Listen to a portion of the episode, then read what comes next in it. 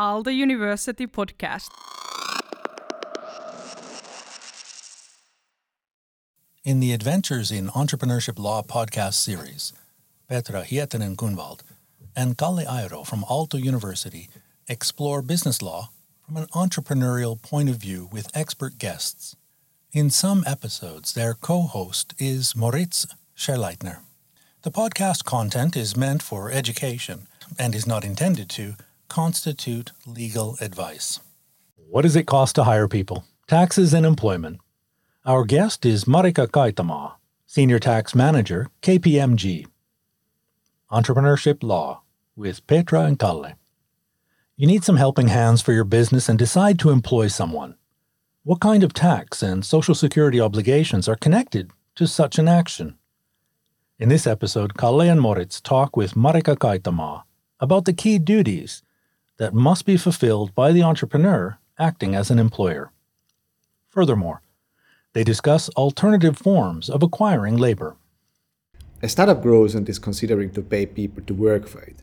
Today, we speak about the tax and social security obligations for the employer that are connected to acquiring labor. Our guest today is Marika Kaitamaa um, from KPMG. Marika, thank you for coming and welcome to our course. Can you please introduce yourself? Yes, uh, hello, and thank you for having me here. My name is Marika Kaitamaa. I'm a lawyer and a tax enthusiast, and I work as senior manager at KPMG. I work with wide range of international and domestic tax matters arising from employers sending their employees to work abroad or bringing employees to Finland. I also specialize in uh, employment tax matters, uh, employers' obligations, and compensation and benefits taxation. Why is this topic important for you? Uh, I am strongly of the opinion that when starting a business, tax related matters should be attended to properly right from the start. There are several reasons for this, but most importantly, doing things right from the get go helps to mitigate unnecessary financial and reputational risks. And this is also an important point for any investment that you want to receive because they will do due diligence and they want to know that you actually know what you are doing and everything is done in a proper way. And it's also as important if you want to sell your company, make the exit and actually harvest the value and make money for yourself. I definitely agree on it. Uh, when I, as an entrepreneur, am considering hiring somebody, what are the first questions that I should be thinking about or asking? Good question. Uh, well, uh, as a start, you should think about uh, why do you need to hire someone, uh, uh, what kind of kind of position is available, uh, um, what is the need need for the to hire the employee. for example, do you have a temporary project to which you need spare hands, or if you have more continuous need for manpower. Also, it is important uh, to determine what kind of employee you are looking for. Uh, is it someone with little or no experience at all, or perhaps someone uh, more senior level employee? This has an impact on, for instance, uh, compensation package you need to offer for the employee. How should you actually decide what kind of compensation package you are offering? What should you consider? Well, uh, as a first step, uh, I would uh, familiarize myself with the applicable collective agreements, if there is any, and um, maybe uh, look into some uh, average wage ranges or market surveys that uh, for, for the for the position to which you're hiring an employee to determine the competitive salary level for this position. As a next step, uh, uh, you need to determine how much the company is willing to pay for the employee. Um, if you only pay cash-based compensation or perhaps offer some benefits. Um, the more senior level employee is in uh, you're looking for, you perhaps need to think about performance based or equity based compensation as well. What are the advantages of offering other compensation than just cash? Uh, well, uh, fringe benefits comes with more beneficial tax treatment, and by beneficial, I mean that the taxable value is lower than the fair market value. There is also various tax-exempt benefits that must not be forgotten, such as um, benefits related to well-being of personnel or recreational benefits such as sports activities and cultural events. Uh, although these may seem beneficial only for the employee, they are actually beneficial for the employer as well, uh, due to uh, lower base for social security contributions or not having to pay them at all. So they are exempted from social security contributions. Yes, to a certain extent, or the because of the t- lower taxable value, the base for social security contributions is also lower. How can employees be encouraged to commit to a business? Well, in my experience, uh, equity awards are commonly used to design compensation packages in the startup world. A well designed incentive scheme helps to attract the best talent in the ind- industry and uh, keep them invested in the business for a longer time. All, all types of equity awards, in some form or the other, grants the employee an option to buy or receive stock, not directly, but after vesting period. Uh, that is a great way to ensure that pers- personnel uh, stays committed to the business. How long are these vesting periods usually? Um, well, usually at least a year, but they can be longer as well, like three years or maybe even five years. Say you have decided to recruit an employee. What are the first practical steps which you have to do? As a first step, you need to check uh, what are the obligations that you need to, as an employer, to take care of. Companies acting as regular employers need to uh, register into the employer's register. Company is considered to be a regular employer if if they employ two or more employees on regular basis. What means employing on a regular basis?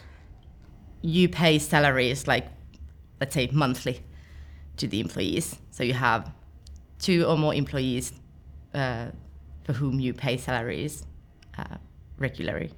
Companies who only employ one employee do not need to register uh, in the employer's regis- register. They are considered as occasional employers. What does registration in the employer's register mean in practice? Registration in the employer's register uh, indicates to the tax administration that the employer is a regular employer as opposed to occasional employer. This affects, for example, payroll reporting.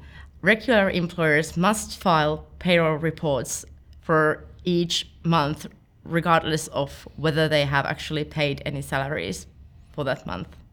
Okay, so once the registration has been done, um, what are the next steps then? The next step is to take out mandatory social uh, insurances from relevant insurance companies. Mandatory social insurances include pension insurance, work accident insurance, and group life insurance if applicable. Uh, these are the ones that you actually have to take out as insurances. Then unemployment insurance uh, is invoiced based on the employer payroll reporting, and it is invoiced by the employment fund. So you can choose yourself which insurance company um, you take. Um, what are the, the, factors you consider in this in this respect? Yes, you can choose. Uh, different uh, pension insurance companies have uh, can have different kind of client bonuses which can uh, lower the uh, rate for pension insurance contribution to be paid. So, what obligations do you, do you actually have when you are paying salaries? Well, uh, employers are required to withhold tax uh, on the salaries paid to employees. For this purpose, employer needs to request tax withholding card from the employee. If the employee receives benefits, employer is responsible for making sure that correct taxable values are used. Employers are also required to deduct employees' pension and unemployment insurance contributions from the gross pay. And what about after the salaries have been paid? Well, now that the tax withholding is made from the employee's pay, employer needs to remit the tax withholdings to the tax administration. The tax withholdings are remitted together with employer's sickness insurance contributions. Remittance of tax withholdings and employer sickness insurance contribution is based on employer's payroll reporting. When it comes to social security contributions, apart from employer's sickness insurance contribution, uh, other social security contributions are paid uh, against the invoices issued by the employment fund and uh, insurance companies. What is remittance in layman's terms? Paying the tax to the tax administration. What kind of uh, income re- uh, report should be filed? Employers are required to report salaries paid to the employees on an earnings payment report. Uh, this, this is a report that needs to be as filed uh, for each kind of transaction, so for each time employees making a payment. And this is filed for each, each employee separately. In, as, in addition to the earnings payment report, employers are required to submit employer's separate report on monthly basis.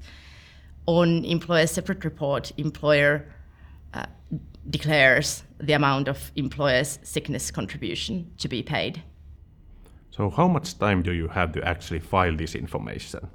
Earnings payment reports are to be filed within five days, days of payment, however, no later than by the 8th of following month to avoid any penalties. Employer separate reports are filed on monthly basis.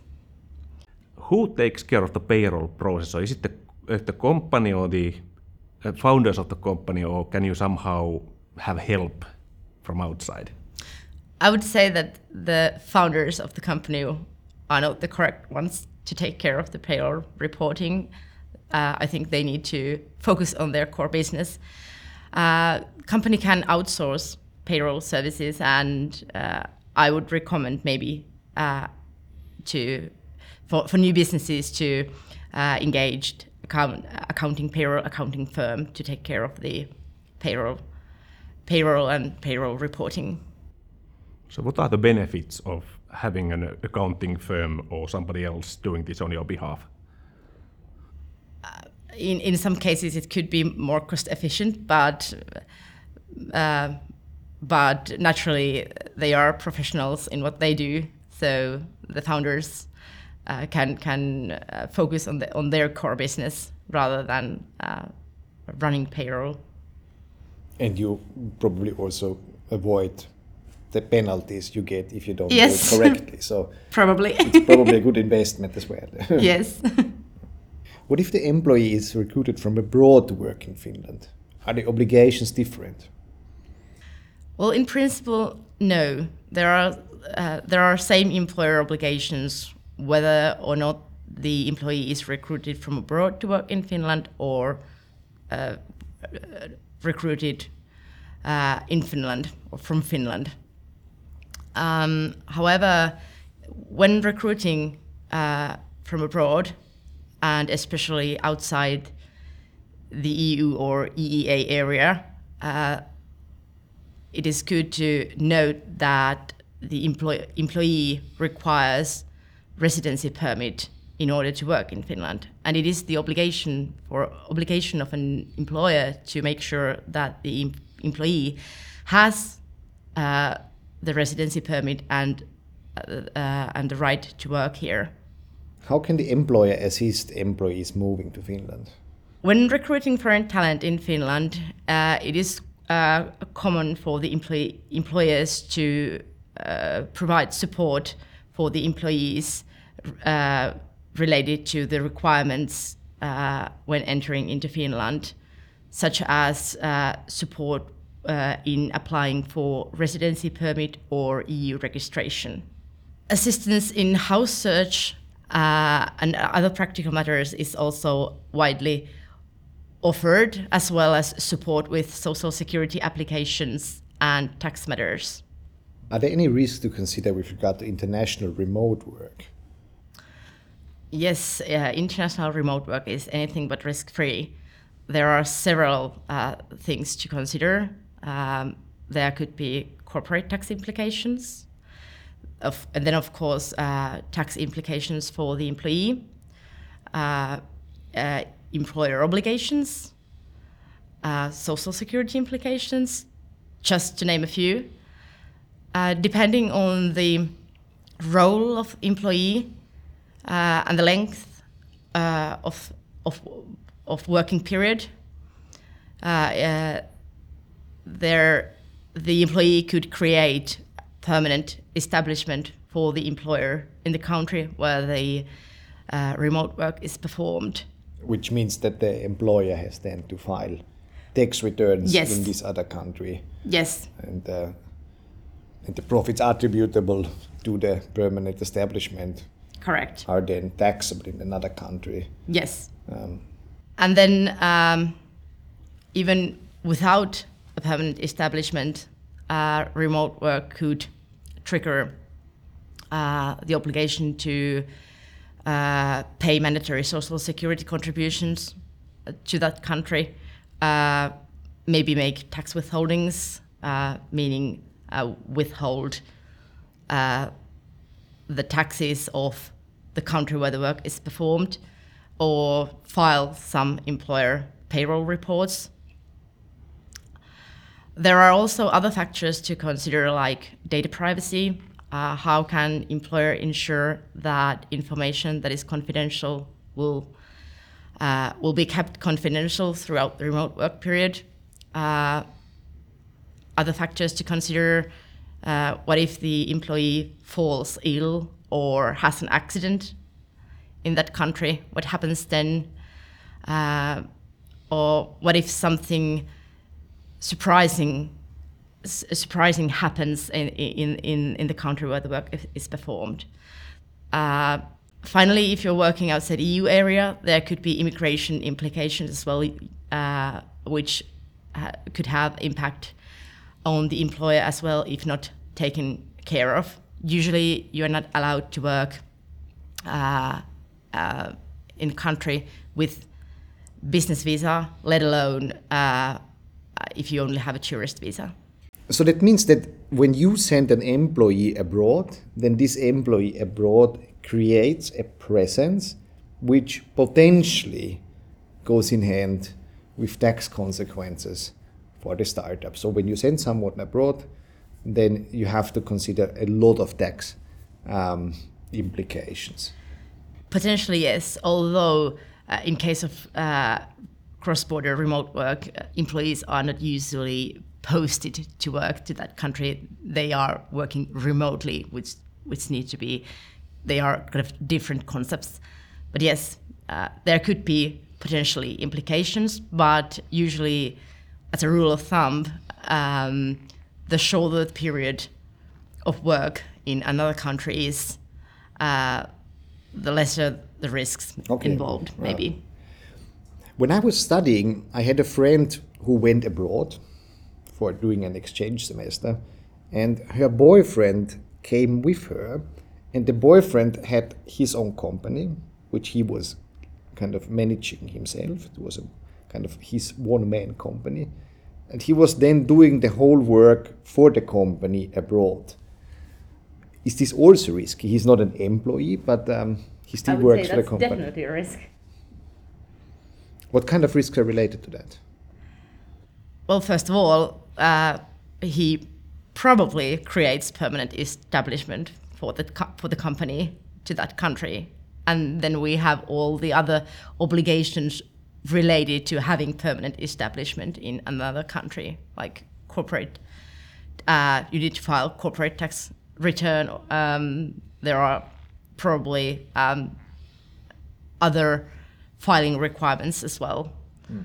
and, and probably the person also triggers then residency for the company um, based on the company being managed there. Finland has now um, this new law. So if you found a company in Estonia, but you manage it from Finland, then uh, the company is a tax resident in Estonia, and it is also a tax resident in Finland.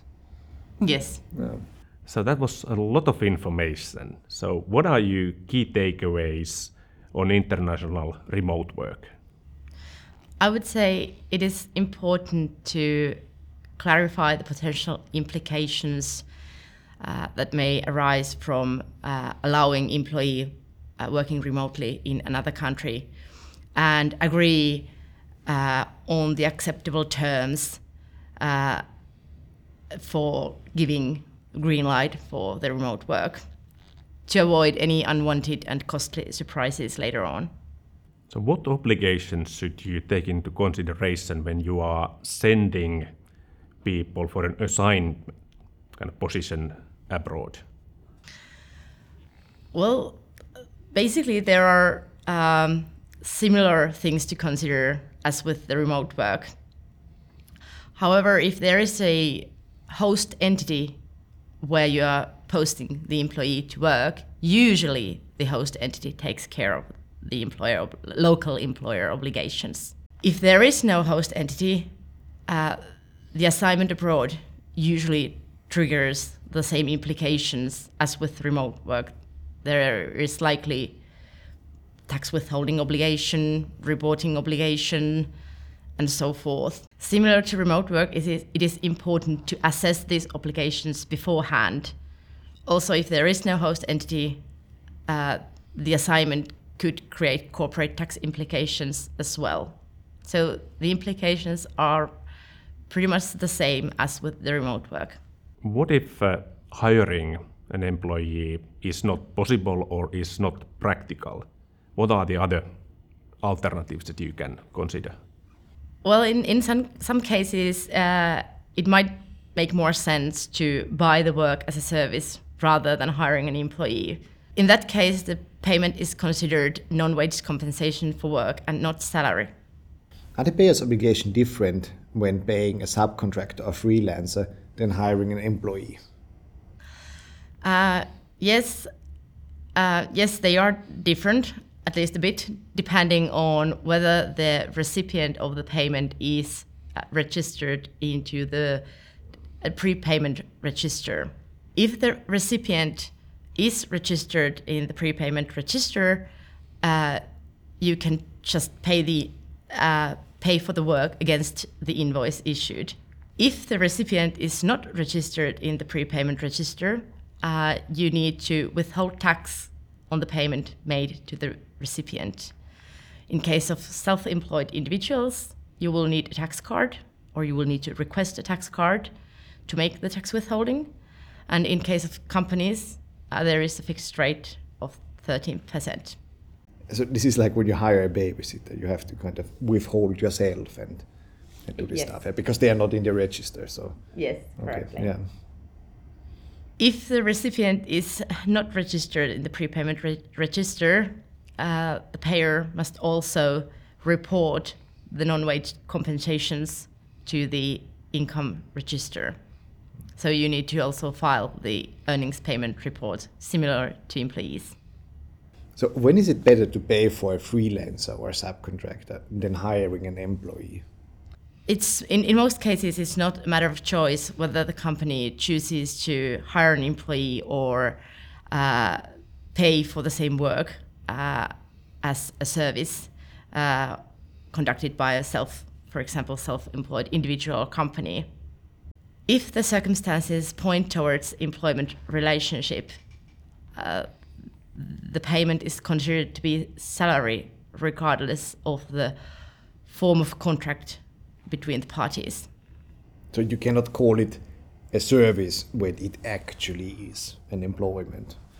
Correct. Yeah. However, in, in some cases, it is a valid option, of course, and available option uh, to buy the needed work as a service. So there seem to be a lot of obligations to remember when you are hiring somebody to your company. Is it even possible to do this properly as a startup company? Or how is it possible to do it properly? Although there is a lot to remember, there is a lot of useful information and guidance uh, to be found on the authorities' web pages. You can also utilize the authorities' customer service to receive practical help and support. Do you have any overarching advice uh, on hiring people?